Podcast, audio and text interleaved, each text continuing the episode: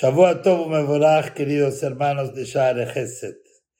Tiempo atrás me encontré con una persona y me contaba que estaba un poco intranquilo en su trabajo, un poco inquieto, puesto que el patrón de la fábrica, la empresa donde él trabajaba, estaba siendo un poquito más exigente y controlaba el horario de entrada, el horario de salida, la producción yo le dije, bueno, obviamente eh, eres empleado de él y tienes que cumplirle.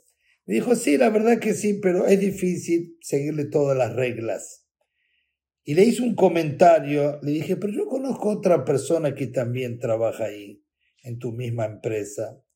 Y a él lo veo siempre tranquilo, contento. Y ahí él me dijo el secreto, me dice, claro, es que él es el hijo del patrón siendo hijo del dueño, no son exigentes para nada con él. El horario de entrada, de salida, todo lo que él hace o deja de hacer pasa bastante desapercibido y cierran un ojo con él, su propio padre.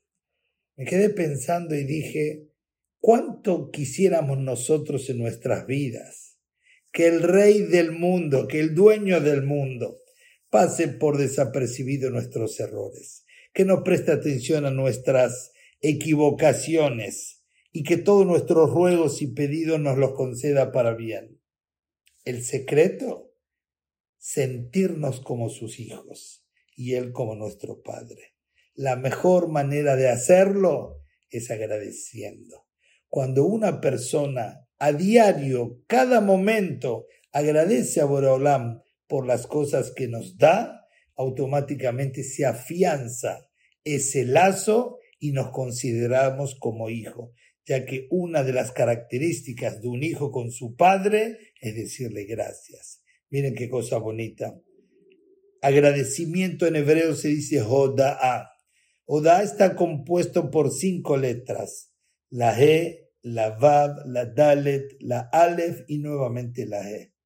Las cinco letras son las que aparecen dentro del nombre de Boraholam. Yud ke Vav ke tiene tres de ellas. Y la Dalet y la Aleph es del nombre de Boraholam Adanut.